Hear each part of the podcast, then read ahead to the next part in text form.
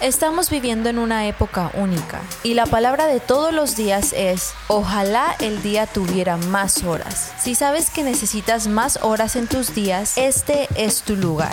Acompáñanos en este viaje donde vamos a aprender por medio de conversaciones, consejos e ideas a cómo poder lograr más haciendo menos.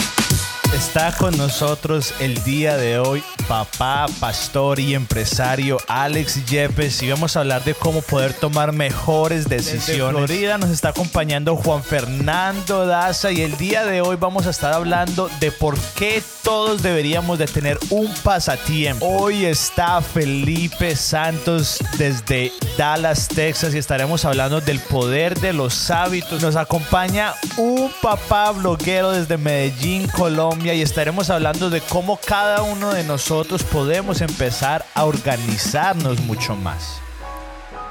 Porque la vida no se trata de hacer más, se trata de hacer lo correcto.